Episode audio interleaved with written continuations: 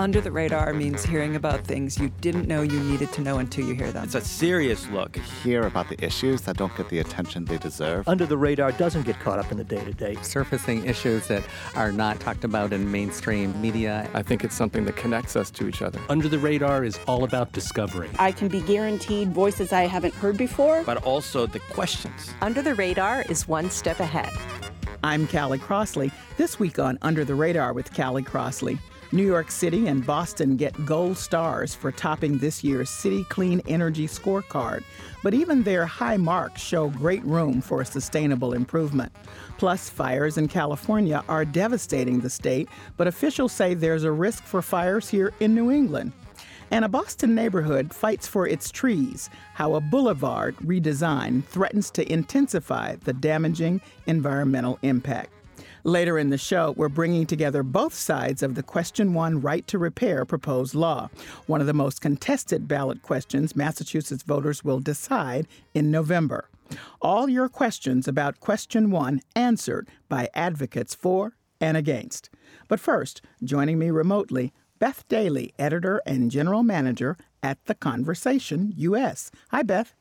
Hi. Thanks for having me, Callie. Glad to have you. Doctor Aaron Bernstein, interim director of the Center for Climate, Health, and Global Environment at the Harvard T H Chan School of Public Health, a pediatrician at Boston Children's Hospital, and an assistant professor of pediatrics at Harvard Medical School. Thanks for joining us, Aaron. Pleasure to be here. And Kabul Eames, legislative manager at the Better Future Project, a Massachusetts-based grassroots climate action organization. Hello, Kabul. Hello. Great to be with you all. I'm glad to have everybody. So let's just kick it off with recent political activity, Beth, because you have a very interesting piece in The Conversation about twenty twenty elections um, will determine which voices dominate in public land debates. That will have a great amount of impact on so many Uh, issues. So I wanted us to take a moment and listen to first uh, President Donald Trump and former Vice President Joe Biden at the first presidential debate, followed by last week's Vice President Mike Pence and Senator Kamala Harris debate.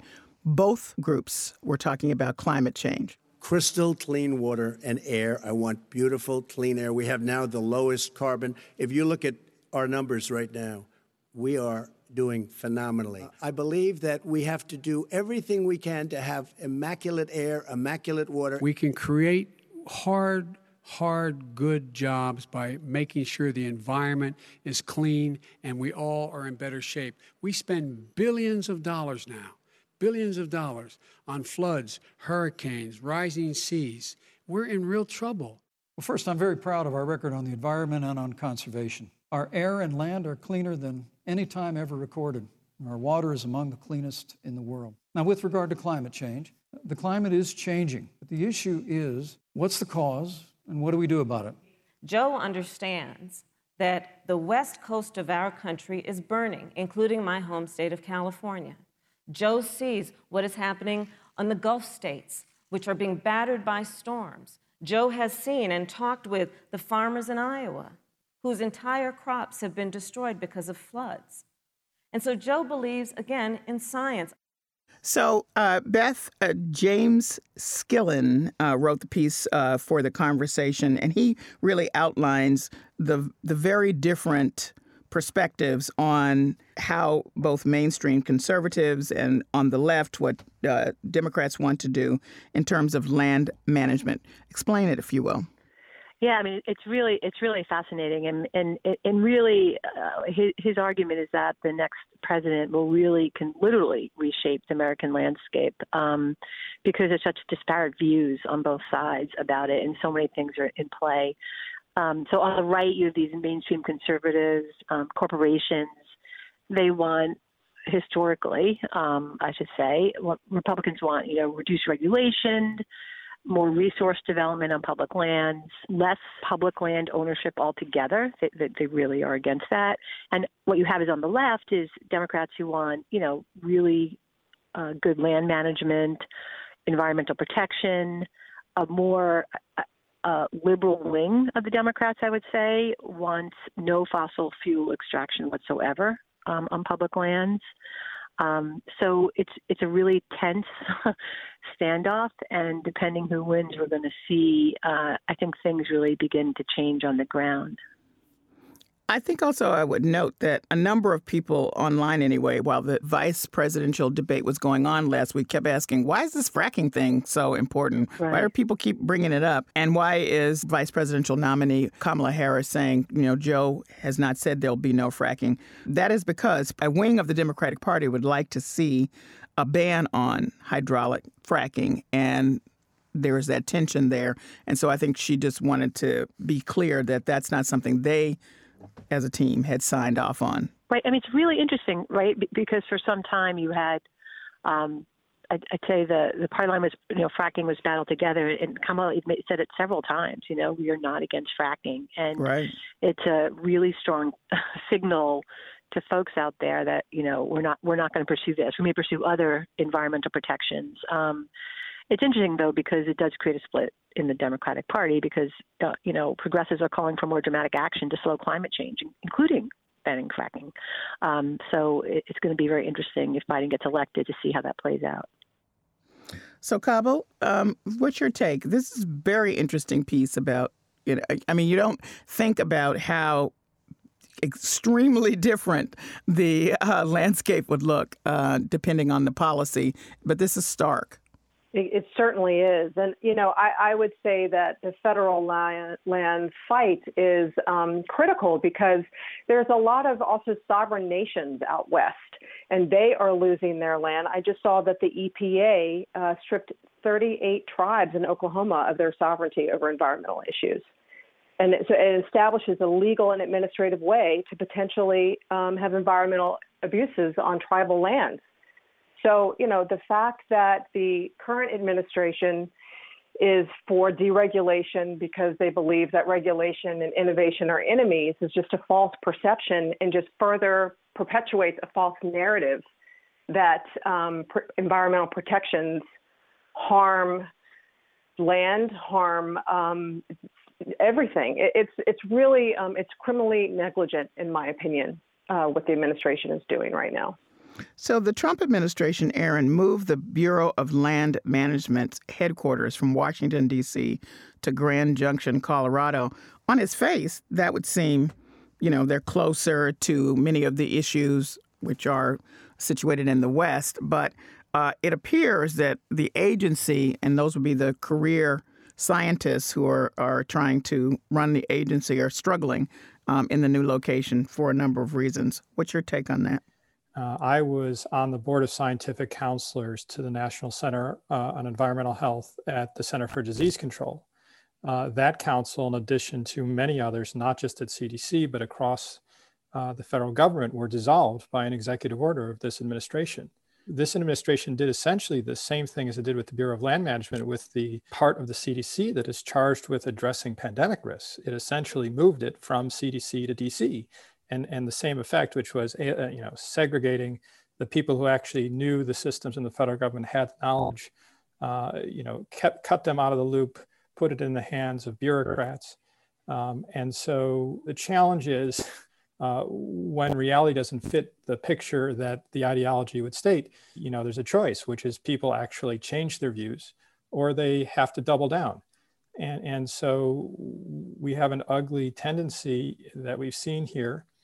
Uh, that the ideology continues to win. And the, and, the, and the problem is that everyone in the country and frankly around the world when it comes to climate change, and especially folks who've been most vulnerable and left behind, poor individuals and families uh, in this country, people of color are harmed the most. And so, you know, we, we, we, we can't afford to ignore science. Uh, we can't afford uh, to, to pursue ideologies blindly. And and I'm afraid that's that's we're seeing that in, in spades at this moment. So moving on, this past week, the American Council for an Energy Efficient Economy released its annual uh, City Clean Energy Scorecard. So following up with what what you said, um, Aaron, lots of people are focused on making sure that at every level there is focus on what environmental damage could do and ways to prevent it. And Boston came out number two, interestingly, of the top cities this year. It was one last year. New York City topped it this year. And in the report, which is quite detailed, uh, they went on about how there's much work to be done in all of these cities. But I think what I took away from it is that uh, cities are engaging at very fundamental levels in trying to address these issues. Now, you can argue about how much they're engaging, but they are engaging, and this uh, does not seem to be a foreign idea to many of them. I wonder what your take is on it, Aaron. Well, what I love about it is that it it shines a light on something that cities are increasingly realize is a real uh, draw for businesses, for residents. They want to live in places that are known for addressing, you know, climate change, addressing uh, injustice, uh, and and and the private sector knows this when they're recruiting for folks. So it's this virtuous cycle where the cities that define themselves on a basis of being energy efficient, addressing climate change, uh, addressing injustice, are the places that businesses want to go, and the places that the you know people who are learning about the world and inspired by the opportunities that we can. that we have to really make a huge difference want to be. Now, there's a little bit of what I like to think of U S News and World Reporting going on, which is every year uh, the, the, the earth has to shift. Otherwise, it's not as interesting. and okay. Cities are doing a ton. That's true. But, you know, it's hard to read a heck of a lot between number one and number two and the jumps up and down. But they do focus on good things. And, and I think you know, with any ranking system, it emphasizes certain things and may de-emphasize other. And given a city's, you know, inherent strengths and attributes, it may, you know, put certain places uh, at a competitive disadvantage. Uh, and so it's important that folks recognize that this, like U S News and Report, is not the ultimate source of truth on how well a city is doing. I also should compliment the, the, the fact that they they they pay attention not just to the high performers, but to the folks who are actually improving the most. So in this year's report, they called out uh, Saint Louis uh, and Saint Paul. Um, and I think that's critically important because it's one thing for a city that has relatively large amounts of resources and infrastructure that may be more uh, amenable to, you know, energy efficiency and other environmental measures to do more versus a city that has major obstacles, maybe not a strong tax base, uh, all, all the things that are, that are helpful. And so I think that's a really nice part of the report too. So, Kabul, I think that uh, what Aaron said about uh, you can do well by doing good, um, because a city that is more energy efficient, that is paying attention to these issues, is very attractive now to businesses um, that are thinking about uh, climate change and um, the threat to the environment. I do note that their study, their report says that only one-fifth of the, the cities are on track to meet their greenhouse gas reduction goals. So that's what they mean by there's plenty of room for um, improvement. But what's your take on the fact that this is getting attention? However, I, I realize I, I'm going to take Aaron's point about it, you know, being the U S News and World Report kind of thing. But, um, you know, it gets your attention about actually what's what cities are doing. Absolutely. And, you know, I mean, I would say we could all use some good news right now. So, you know, anytime I read something like this that's uplifting, I do take it to heart. But I also think that it It points out that because we have a lack of leadership at state and federal levels, you know, you're seeing this kind of patchwork quilt, if you will, of cities and towns creating their own policies. You know, whether it's Boston or you know, Acton, who just through their town meeting declared a climate emergency, um, or activists putting renewable energy on the ballot in nineteen districts, the way we have here in Massachusetts. You know, we're basically um, relying on the governments of cities and towns to be doing their own work when really, you know, this is a much larger scale that we need. And, uh, and you know, luckily we have some folks in local governments that are taking this issue seriously. Uh, Beth, what about that? That yeah. that is a very important point. Go ahead. No, I, I think I think I was going to make the exact same related point. But, like, if you don't have – I think it's great, right? Like Boston has been a leader in this. New York is a leader. Um, but other places aren't, and they don't have the incentives. They don't have the leadership to, to go there yet. And what you need are government policies that provide incentives, that provide um, requirements uh, to get there, because that's what works. I mean, that's a role that government can play federally, um, and it wouldn't be such a patchwork. And, and, and that that's really what we need to look at, at these, the you know, the best practices of each of these cities, and then start formulating policy around them on a federal level. Hmm.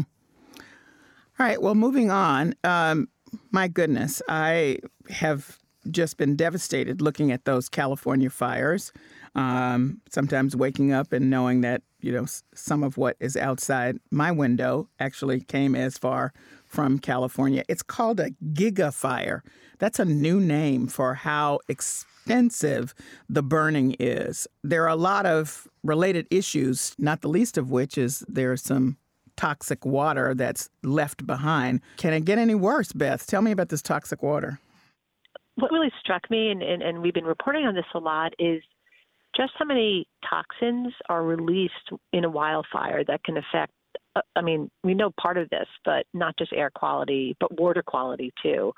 And that comes from a couple interesting things, is that trees actually hold a lot of toxins in them from the environment um, that they live in. And when they burn, Um, in addition to wood smoke and fine particulate matter, they're also releasing those toxins. And the other thing that I really had not really thought a lot about was the drinking water. We had um, a couple of scholars from Purdue uh, University, Andrew Welton and um, I think it was Caitlin Proctor, had written about it, um, that they did studies about how water can get contaminated from these really hot wildfires. And um, that means they uh, – water pipes buried underground and inside of buildings uh, get contaminated when fires occur and release toxins. Um, you have a lot of um, uh, other poisons coming in from burning vegetation, plastic material that burns, chemicals in the air can be sucked into hydrants as water pipes lose pressure. So you have all these sort of um, the debris of a fire kind of eventually coming down to the drinking water in some cases, not every case. And it's a worry that many people had not thought of before, um, but it's becoming more of an issue. And, Aaron, we had talked last time we all gathered together that um, the firefighters who are uh, on the front lines of this will suffer some esophageal or some respiratory issues. And then we're in the middle of a pandemic, which is a respiratory disease. So that's another thing to worry about. The Bay Area, Seattle had the worst air quality in the world for, for days uh, and during th- these fires. Uh, I, I think it's important on the water front as well uh, to recognize that it's not just the, the toxic chemicals that get released into the water stream because, you know, plastics uh, get incinerated and chemicals there's commonly in houses get, you know, all these things uh, get put up uh, in, into the atmosphere and into water. Um, the burning of the forests takes out the primary water filtration system for, for, for the water mm. we drink. There's degradation in water quality. So then you have to spend more money filtering water, either in a filtration plant, build new filtration plants, or the water quality just degrades overall. And so I think there's a longer tail to the water problem than simply flushing the pipes out and uh, patching the pipes.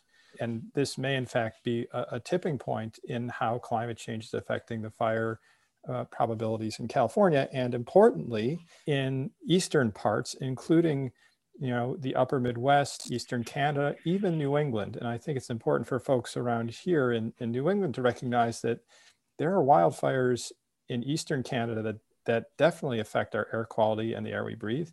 And there are fires, as has happened in the last year in New Hampshire and Maine, Um, that are becoming more probable because of climate change, and not just because it's getting hotter and drier, uh, but because the trees are on the move.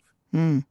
So, Kabul, I think a lot of people would be surprised by something that Aaron pointed to, which is that the, the same kinds of fires that are happening in California can happen here and are have happened in New Hampshire.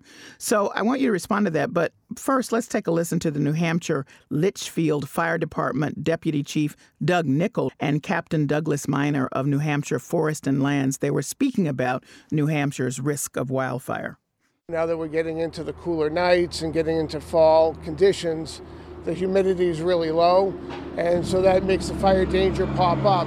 The drought obviously uh, adds a different dimension to it, as well as the covid nineteen issues.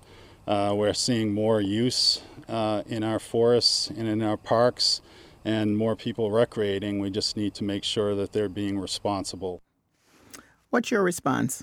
Uh, it, it makes me nervous when I hear this, because I, you know, I, I know what's happening in California personally from friends that have been in quarantine for as long as we have and are now not able to go outside because of the smoke.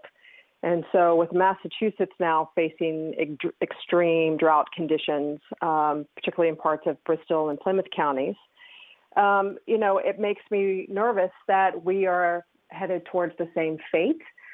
And there's little that I hear about this when I am talking to legislators um, within on Beacon Hill, or just in my own town, um, select persons and alike, that, you know, kind of everyone just feels paralyzed by the fact that we are basically taking a nature walk through the book of Revelations. Um, and, you know, we, we do have climate legislation, I, I will say, at the House um, right now, where we've had, you know, in two hundred fifty days since the climate bill passed the Senate, and there's been about seventy days since the Massachusetts climate bill passed the House.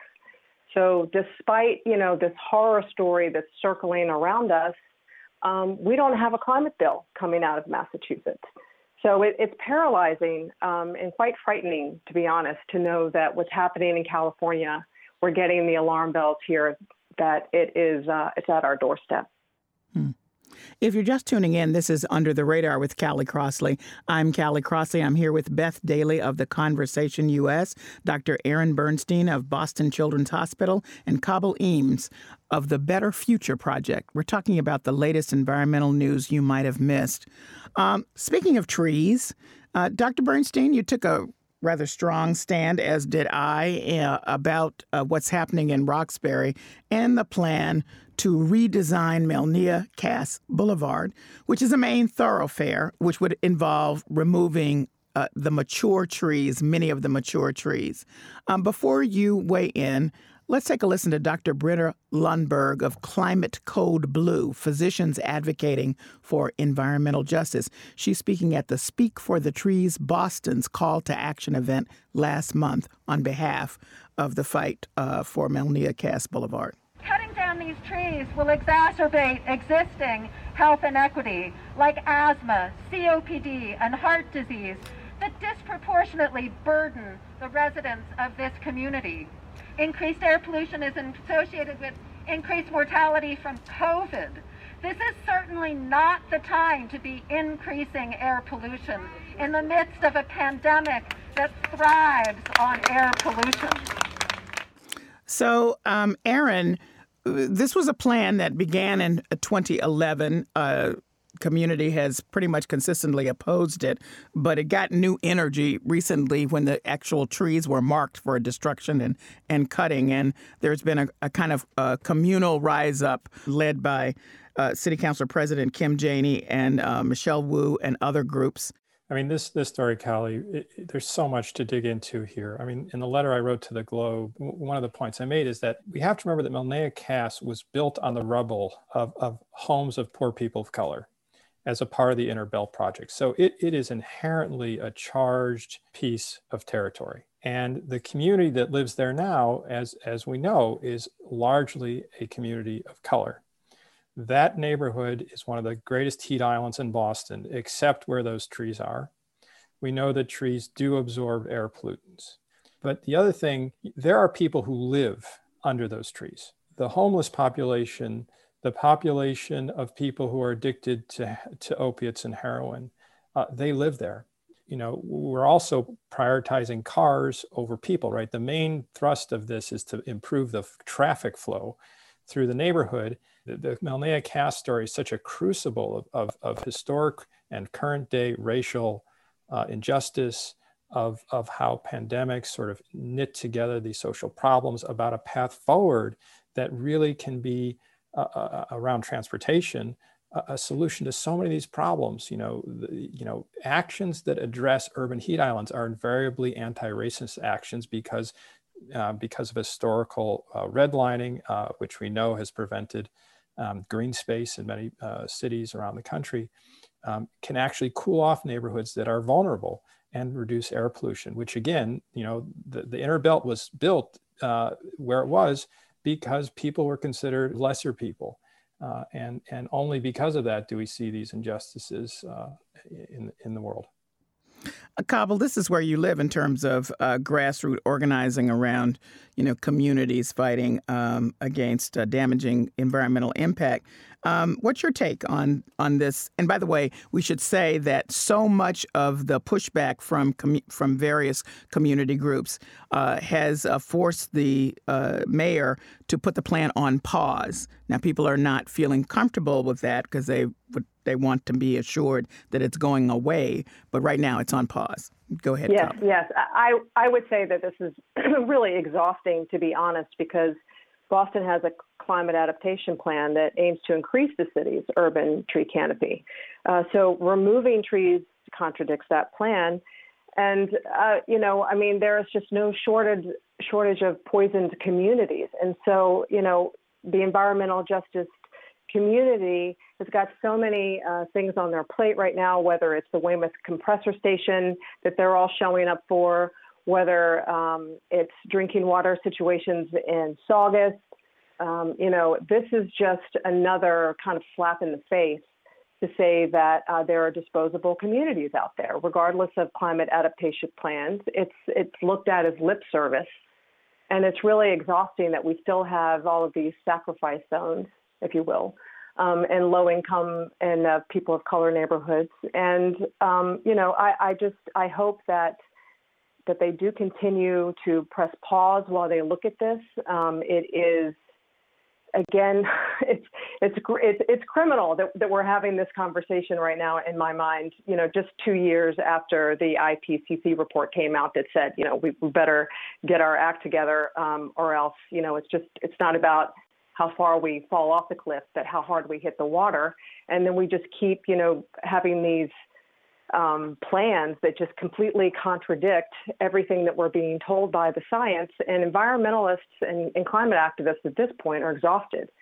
And so I really hope mm. that, you know, we, we get to a point where we can come together and talk about mitigation and adaptation versus, you know, this ridiculous plan to put more cars on the road. Last word, Beth.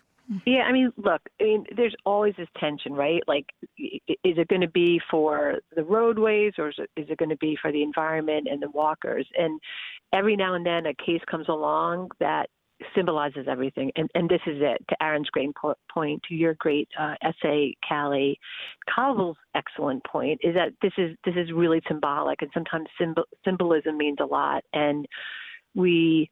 You, you go down Melnea Cass and you kind of look at it, and I, I do it a lot. I'm kind of like, well, couldn't they do this and couldn't they do that? But the end of the day is it really is about, are we going to choose cars over people in the urban justice area, environmental justice area? And the trees, frankly, are gorgeous and they're mature and they're beautiful. And it's time that uh, I, I feel they, they just don't pause, but they stop the project because it's such a symbol of what's wrong if they go forward. Well, we're going to have to leave it there. And um, I thank you all for your insight on these very deep and often concerning issues. Thank you for joining me. Thank you so much, Callie. Great to be here. Thank you. Beth Daly is an editor and general manager at The Conversation U S. Doctor Aaron Bernstein is the interim director of the Center for Climate, Health, and the Global Environment at the Harvard T H Chan School of Public Health, a pediatrician at Boston Children's Hospital, and an assistant professor of pediatrics at Harvard Medical School. And Kabul Eames is the legislative manager at the Better Future Project, a Massachusetts-based grassroots climate action organization. Coming up, ever heard of the word telematics? We hadn't either, but you will need to know what it means when voting this year. Massachusetts Question one on the ballot explained. That's next. This is Under the Radar with Callie Crossley. I'm Callie Crossley.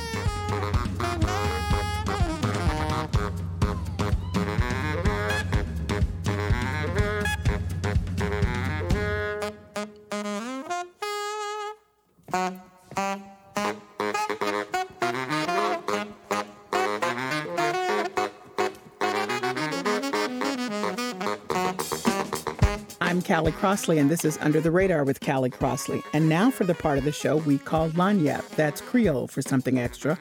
Cars are getting political this year, and what's under the hood is at the center of a contentious campaign about Question one on the Massachusetts ballot. The new law would update the original Right to Repair law, also passed by voter referendum in twenty twelve and went into effect in twenty thirteen. The law currently mandates that all independent vehicle repair shops have the same access that automakers have. Supporters say a yes vote on Question one guarantees that independent auto repair shops will not be cut off from the new wireless technology known as telematics and shut out of the market, while supporters of a no vote on Question one say greater access to the wireless data of telematics could pave the way to malicious cyber attacks and tampering of your personal data. Joining me remotely, Connor Yunits, spokesperson for the No on One campaign, the Coalition for Safe and Secure Data. Hi, Connor. Hi, Callie. Also with me, Tommy Hickey, director of the Yes on One campaign, the Right to Repair Committee. Hello, Tommy. Hi, Callie. Thanks for having me. So by now, uh, probably many of you listening have heard some of the ads. Let me just play some for you so we'll all be up to speed. Here is the Yes on One ad. I always hated taking my car to the dealership for service. Are they telling me the truth? Am I being overcharged? I finally found a local mechanic I can trust. But now the big automakers are starting to restrict access to a car's mechanical data, which will force consumers to the dealership for overpriced repairs. Question one Right to Repair will fix this and protect our choice in car repair. Please vote yes on Question one. And here's the no ad. If Question one passes in Massachusetts, anyone could access the most personal data stored in your vehicle. Domestic violence advocates say a sexual predator could use the data to stalk their victims, pinpoint exactly where you are, whether you are alone, even take control of your vehicle. Vote no on one. Keep your data safe. So let me start um, with you, Tommy Hickey. This is because you're voting yes. Why is there a need to update the current law, which already states that independent um, shops should have access to whatever they need, the information they need, the data they need to repair?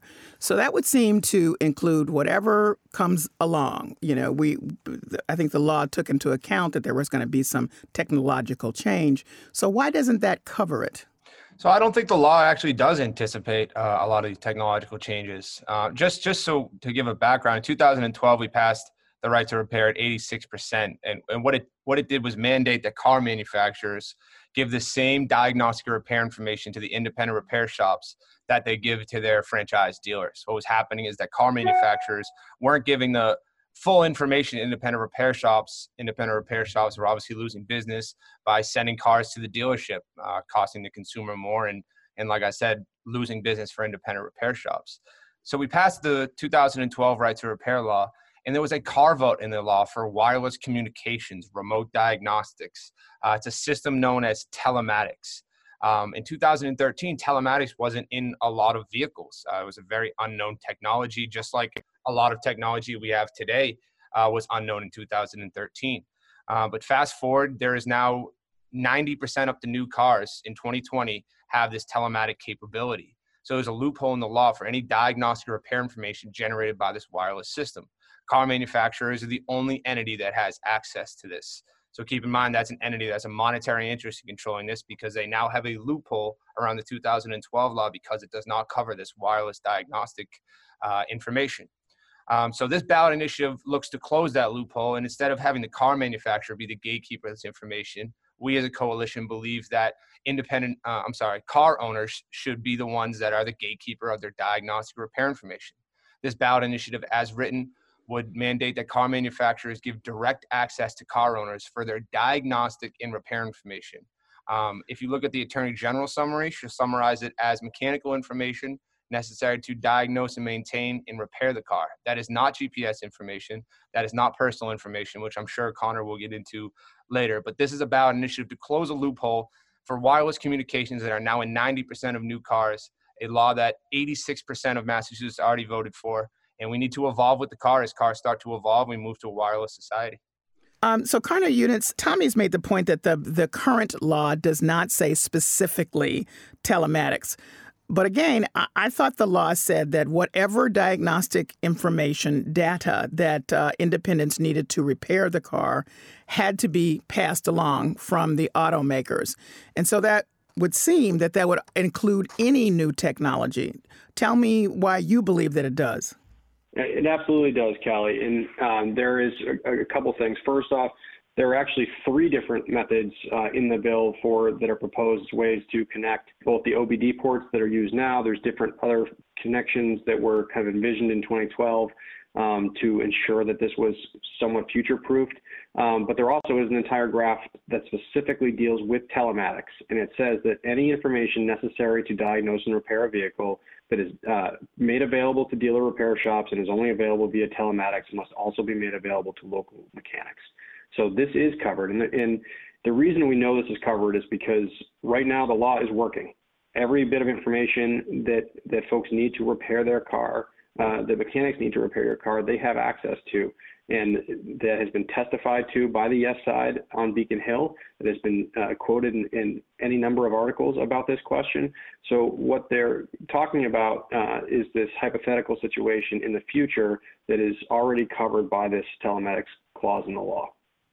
So I guess my question to you, Tommy Hickey, is this like a premature referendum in that currently it seems to be covered, but maybe down the road there might be more, but technology is going to continue to evolve. So does this mean we need to have a new bill ever so often? What, what, what's your what's your take on this? Listen, I certainly hope we don't have to do this uh, again. Um, wireless communications are wireless communications. Now, car manufacturers are always looking to put independent repair shops at an advantage because it boosts their profits when people go to the dealerships for after warranty repairs. Um, I think the proof is in the pudding here. There is no wireless communication system given to independent repair shops. I think when you're talking about two thousand eighteen, two thousand nineteen, two thousand twenty cars, um, independent repair shops cannot fix them. Uh, we're a coalition of sixteen hundred independent repair shops here in Massachusetts. So you mean currently, right now, I take my car in and I have telematics. My independent guy or woman could not fix it. Yeah, just, there's there's absolutely countless stories, and I urge people to talk to their independent repairers that do have these new vehicles. Now, I understand a lot of these vehicles are under warranty, but people that are going to independent repair shops with these new cars, these new two thousand eighteen, two thousand nineteen cars, independent repair shops cannot completely fix these cars, and they're being forced to send them to dealerships.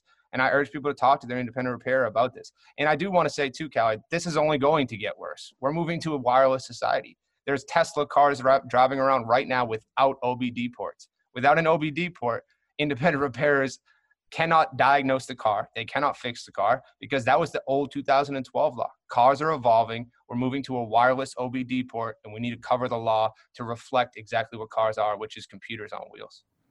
All right. So, Connor, what about that? There are independent repair shops that can't uh, get the data in this moment. Uh, this is what Tommy Hickey is saying, to repair the car. Is it that they're so they are not adhering to the law? So if they requested it, could they get it? Or is it just they can't get it, period, as Tommy is saying? Well, for starters, we've been asking for actual concrete examples of information they have not been getting access to for over a year now, and the yes side has still not provided any concrete examples of this actually happening. It's a claim they're making, and as Tommy just said, most of these vehicles that he's talking about, twenty eighteen, twenty nineteen, twenty twenty, most of those are still under warranty, so if folks are going uh, outside of the, the dealer repair shops, they are paying more than they would if they went to get warranty-covered repairs in any case. Uh, because warranty-covered repairs are free to the consumer.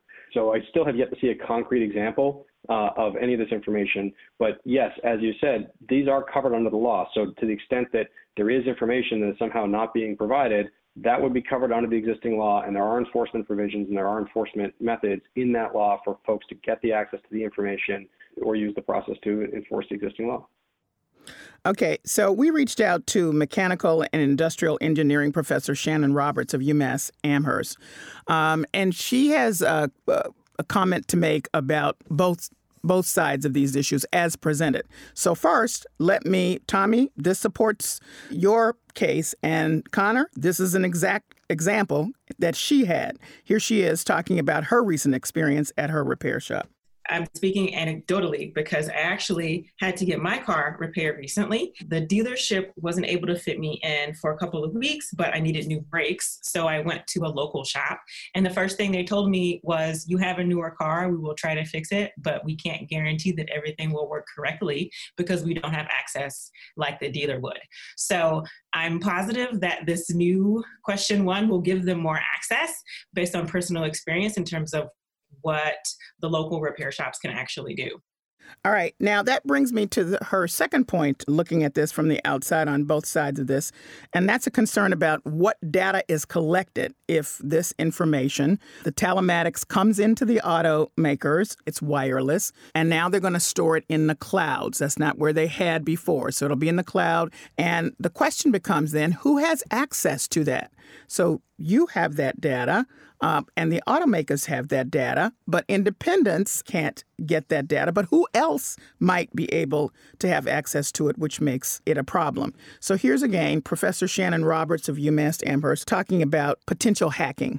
It's definitely not a stretch to say that someone could access this information. When you store information in the cloud, even when you physically access Uh, information from the port that's in your car, there's always the chance that someone could take the information. So specifically with your car, the personal information that it's recording include things like G P S coordinates. And so you could look at a series of G P S coordinates, and from that you could figure out where someone lives and where they work, because those would be the most common G P S coordinates that you would download. So there is the possibility of stalking there, because you know where the car is located and you can for where, where people are when the car is at that location. However, there's not much more personal information besides that that's in your vehicle. Some newer cars have things like Bluetooth and Wi-Fi capability, but the personal information that is associated with those things is the same as the personal information that's associated with your computer or your cell phone. So the risk is sort of the same across those things. The main thing that they would be interested in would be the G P S coordinates. So um, I'd like to get both of your response. Connor, you first. Connor, again, is the spokesperson for the No on One campaign. Sure. Um, on the on the first point that she made about the brakes, everything she described would be covered under the existing law. That bringing your car into the shop and plugging in and, and them saying they don't have the tools to fix it, Question One would have no impact on that. Question One is only about wireless diagnosis uh, information and, and repair information. So if she's bringing the car into the shop and plugging in and, and they're saying they don't have the information to fix it, that is all covered under the existing law and would not change whether or not Question One passes. Uh, on the second point about the cybersecurity and G P S location, I completely agree with her. And that is why we've been uh, raising the risks associated with this question, because G P S G P S location in real time, uh, remotely, is is the biggest threat here. And, and it's not, I want to be very clear, we're not saying that uh, the risk comes from, say, local mechanics being able to access this data. The problem is, the open access platform the Question One would create significantly lowers the protections and the barriers to entries to get the barriers to entry to get into your car's computer and get access to this information. Do you think, Connor, that this is worse than potentially the kind of access that bad actors, let's say, could have to your data from your, you know, your Ring system uh, on your door or your iPhone? I mean, we are all at risk to some extent. So the question is, is this worse? Uh, can you speak to that? Absolutely. No, I, I think that's a, you know, there is certainly risk, right? Nothing is impenetrable. I think what we're talking about here, though, is uh, all those those situations you just described, those are companies. So it's whether it's Ring or it's Apple or it's the car manufacturers or it's banks or anyone else that's charged with protecting information. They have a hugely vested interest in protecting against hacks and protecting their customers and protecting their, their information and their safety. What Question One would do is remove automakers from the equation. It, cre- it, it requires the creation of an app. It does not say who's building that app or who's securing that app or who's updating that app, um, but that app would be able to directly access this open access platform, which again is, is uh, does not say who's building it or who's securing it uh, or who's ensuring it's updated against hacks. What it does specifically say is that manufacturers cannot have a role in this. So you're removing manufacturers from protecting the information of their own customers, and that is where the risk comes in, because there's no one that's going to have a more vested interest in protecting that than the companies themselves. Okay, so Tommy, respond to uh, both uh, Professor Roberts' comments and then to this last point about the removal of possible protection that automakers could have because it's it's it's not under their purview anymore. It's just, you know, available in the clouds. Sure. So to her first point, um, that's exactly what we're we're dealing with is these newer cars have these wireless codes or they have information that's missing where independent repair shops have no access. I think you made a point where you said, um, well, could they could they ask for it? I think it's important to remember that car manufacturers are our competitors. They have franchise dealer agreements where when they put a car into a dealership, they receive a profit from it. So they're clearly not going to be running to give independent repairers any of this information unless it's designated by law. Um, so to say they're going to ask for it is is is is not going to happen as car manufacturers have no reason to give them this wireless information because it's carved out of the law. No, I understand that. I guess what I was saying is, could they ask for it as because it's mandated by law that they be given information in order to repair the car? So if you look at the law, there's it it, it carves out this remote diagnostics, this wireless communication system derived from the car. I mean, that's what we're talking about. There's no standardization on it. There's no fair and reasonable pricing. Uh, there's no timely uh, giving of this information. I mean, look, when you get a car in a shop, you can't wait four weeks for a manufacturer to give you all the information necessary to fix it because mm-hmm. wireless communications wasn't dealt with accordingly. And, mm-hmm. and and really, that's what this comes down to. And and to her next point about the, the safety of this, car manufacturers are already doing this. They're already collecting this remote diagnostics and, and more. And to so to say that, you know, giving the owner of the car their own diagnostic or repair information is a safety concern uh, is inherently wrong. Uh, is there risk in any system of, of information? Sure. But if, if we're going with that logic, then we should shut down cell phones and we should shut down laptops. We shouldn't even have the internet, but that's the way we're moving in society. We have wireless communication system. And again, we're talking about repair and diagnostic information, how my car is operating, if my piston is misfiring. If a hacker wanted to get into information, I'm sure they would go for the banking app that's on my phone. They would go for a Facebook. They would go for many more things besides diagnostic repair information that right now is accessible to the O B D port, and the O B D port is becoming wireless. Again, for third parties to say they're getting direct access to this is inherently wrong. Look at the structure of this ballot initiative as written. This is about getting the owner direct in, uh, access to their diagnostic repair information. Um, and we believe this can be done in a safe and secure way. Security Ledger has written about this extensively. Uh, Ed Davis, former Boston Police Commissioner, uh, Mike Brown, former head of cybersecurity for the Navy, Bruce Schneier, who teaches cybersecurity at M I T. Uh, Suffolk Law did a third-party report on, on how this law was written and how it gives manufacturers a monopoly on this repair information. And we just believe as a, as a coalition that if you bought the car, you should get direct inf- information on how to fix it. If you're just tuning in, this is Under the Radar with Callie Crossley. I'm Callie Crossley, and I'm speaking with the yes and no proponents of the Massachusetts ballot Question one, the question more commonly known as the updated version of the twenty thirteen Right to Repair bill, but is really more accurately the Vehicle Data Access Requirement Initiative. My guests are Connor Yunits, who is the spokesperson for No on One, the Coalition for Safe and Secure Data, and Tommy Hickey, the director of the Yes on One campaign, the Right to Repair Committee. Um, Tommy, here's a question for you. Would you feel okay telling your mom to vote yes for this, that, that her data is going to be fine, no worries about hackers and getting information and stalking and all of that? That's just exaggerated as far as you see. Uh, yes, Callie, I, I would uh, very much be okay with having my, my mom vote yes on this. I, look, understand, I, I've seen their commercials. Um, we think they're egregious. We think they're disingenuous. Um, we think they're distasteful. Um, they use a group in their uh, voter summary guidebook, the Jane Doe Organization for Domestic Violence Abuse. And um, Jane Doe never gave them per- permission for this. Um, they were they were convinced that this had to do with G P S location because the car manufacturers told them. And the proof was in the pudding. Look at the language. A mechanical information to diagnose, maintain, and repair the car. You do not need that information to diagnose, maintain, and repair the car. That is not G P S information. They kept those ads running without Jane Doe's permission. Uh, and they're preying on women to scare them into voting no on this. And we think that's inherently wrong. I absolutely feel Uh, a yes vote empowers the consumer to get their repair and diagnostic information directly, and they can share that information with who they want. Not the car manufacturer collecting this, not them being the only one that chooses this. Let's let the consumer get the best informed decision and all the information necessary to fix their car. All right. Same question to you, Connor. Are you okay with telling your mom to vote no? Uh, absolutely, because it's not necessary and it will expose her data. And I want to respond to something, because this is now several times um, that this that this issue has been uh, mischaracterized. Um, Jane Doe's uh, the Jane Doe language in our in our red book was based on testimony they submitted publicly to the legislature, directly quotes from that. At no point was Jane Doe's testimony ever used in any of our advertising. Um, so that's completely false to imply that. Um, uh, all of our ads were based on public testimony, both in Massachusetts and in California, where a similar measure was previously defeated.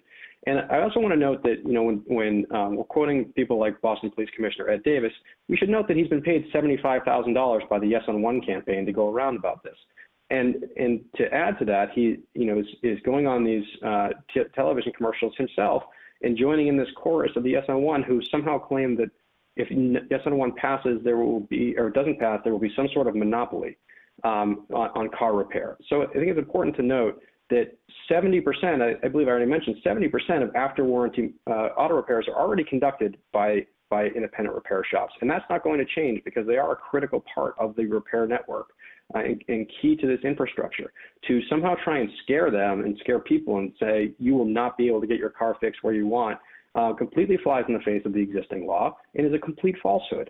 So that is what we've been dealing with for the past year since this question was filed, is, is a question that is based on a premise that is simply not true. Um, I can't speak to how much uh, uh, former Police Commissioner Ed Davis is getting paid, but I can say on both sides, there are millions of dollars. This is to my listeners. There's, you know, fifteen million on one side and twenty million on the other side. So there's a lot of money at stake in pushing both the yes and the no parts of this discussion and debate. So uh, my listeners should should understand that. Now, because this is all about the data, is I asked uh, Professor Shannon Roberts, who owns the data? There's been a lot about who owns the data. Uh, and it's kind of an interesting response she gave me here. Let's take a listen. Of course, if you collect data, you always have the opportunity to share it. But I think car manufacturers have the legal obligation to not share their information without telling the consumer first. I'm sure that's something that you sign when you buy the car and when you have the car serviced. In terms of who owns the data, whew, that's a tough one because it's data that you generate, is your vehicle. Technically, you own it, but I think you have to give access to other people in order to get your car repaired. So there must be some sort of agreement that's signed when you go to take your car service that says you're allowing the car manufacturer or some third party to access the data that you've collected. So the reason I asked that question of her and I, and I just came to me is that I know if I have a problem with my computer and I talk to the I T guy, presumably what's on my computer is, is somewhat protected, but he or she can ask me for access to control it uh, so that they can go in there and fix it if I'm having a problem. So I, I've done that. I've had that happen. So, you know, it's interesting to see how uh, somebody else can come in to access the data. So, you know, there had been some discussion about maybe somebody, the selling of the data would be involved, that there is a, there's, there's a possibility that the data would be gathered and then it would be sold, like, you know, Amazon sells your information to other third parties. But couldn't the automaker sell it too if they wanted to? I, I just doesn't seem like that. That seems like a wash uh, to me. Um, but I'm going to allow both of you to respond to that. Connor? Thank you, Callie. On the on the first point um, that the professor made, I want to note that automakers in twenty fourteen uh, jointly came together and issued a set of privacy principles that are registered with the Federal Trade Commission that explicitly lay out what they're doing to protect consumer privacy and consumer information. Uh, secondly, a, uh, every automaker is different, but a number of them are making this information available to consumers. For example, uh, B M W has a car data program Uh, that is already rolled out in Europe and is being rolled out in the U S this year, has already started, that um, does essentially what Question one asked for, and it provides an app that gives consumers access to their information and allows them to decide who gets access to what. Uh, these are already being rolled out, but they're being done in a safe and timely way that ensures that this information is protected and that there is never direct access to the vehicle, which could be used for um, some of the, the risky behaviors that the National Highway Traffic Safety Administration and others have warned about. Okay, Tommy? Yeah, so when it, you know, the, the first issue about ownership, I think that's a great question. To my knowledge, there is no federal or state um, litigation on who owns the information. What we're after here is not ownership, but I do think it should be looked at. I do think it should be litigated. Uh, we're talking about access of the of the information uh, to fix the car, and that's what this this ballot initiative calls for. When it comes to what car manufacturers are collecting, uh, what they're doing with that information, look, they have a closed, unregulated system. Of course they're selling this information. They even admit to selling it. The Ford C E O has already talked about how he sells that information. Uh, if you look up exactly what they're doing, they're selling it to insurance companies. They've already linked up with State Farm and Geico. Uh, that's public knowledge. Uh, they have self-guided principles. It's like me being on a self um, diet. Hey, if I cheat on my diet, I'm the only one who knows. I don't have a trainer here looking at exactly what I'm eating. Um, they have a closed, unregulated system, and we're at the beginning of a very big conversation. Um, this is worth billions of dollars to them to have a monopoly on this on this information. Uh, and we are at the beginning of, of, of moving to a wireless society. We need to make sure that this is a regulated system. This is an open system, and independent repair shops and owners can get access to this information. I want to note that in uh, twenty twelve, when this when the Right to Repair bill passed, it was the highest passing ballot question in Massachusetts history. So there's a huge amount of interest in this from consumers. And in closing, I'm going to allow both of you to give your one best shot so that people can once again hear for themselves clearly where why you say yes and why you say no, and they can, you know, make a decision for themselves.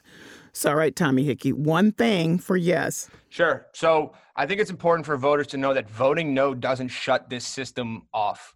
Car manufacturers are going to continue to collect wireless diagnostic information. They'll be the only entity that collects it and controls it. Voting yes on this means that car manufacturers have to give you, the owner, all the diagnostic repair information, not G P S, not personal, all of the diagnostic repair information necessary to fix your car, and allow you as the owner to authorize independent repair shops or dealerships the repair and diagnostic information. It empowers you to be the gatekeeper of your own repair information. That's Tommy Hickey. He's yes on one now. Connor Yunits, one thing, no on one. We already have right to repair in Massachusetts. That will not change whether or not folks vote, vote yes or vote no. What a yes vote will do is make your information, including your real-time G P S location data, more available and more accessible to anyone that can hack into a system. A no vote protects your information while also ensuring you can still get your car fixed wherever you want. I thank both of you for a rigorous conversation. Thank you so much for joining me. Thanks, Callie. Connor Yunits is a spokesperson for the No on One campaign, Coalition for Safe and Secure Data. Tommy Hickey is the director of the Yes on One campaign, Right to Repair Committee. That's it for this week's edition of Under the Radar with Callie Crossley. We're on the web at w g b h dot org news, Under the Radar with Callie Crossley, and available for download wherever you get your podcasts. Under the Radar with Callie Crossley is a production of G B H, produced by Hannah Ubeli and engineered by Dave Goodman. Kate Dario is our intern. Our theme music is Fish and Chips by We Are Two Saxies, Grace Kelly and Leo P. See you here at six p.m. next Sunday. I'm Callie Crossley. Thanks for listening.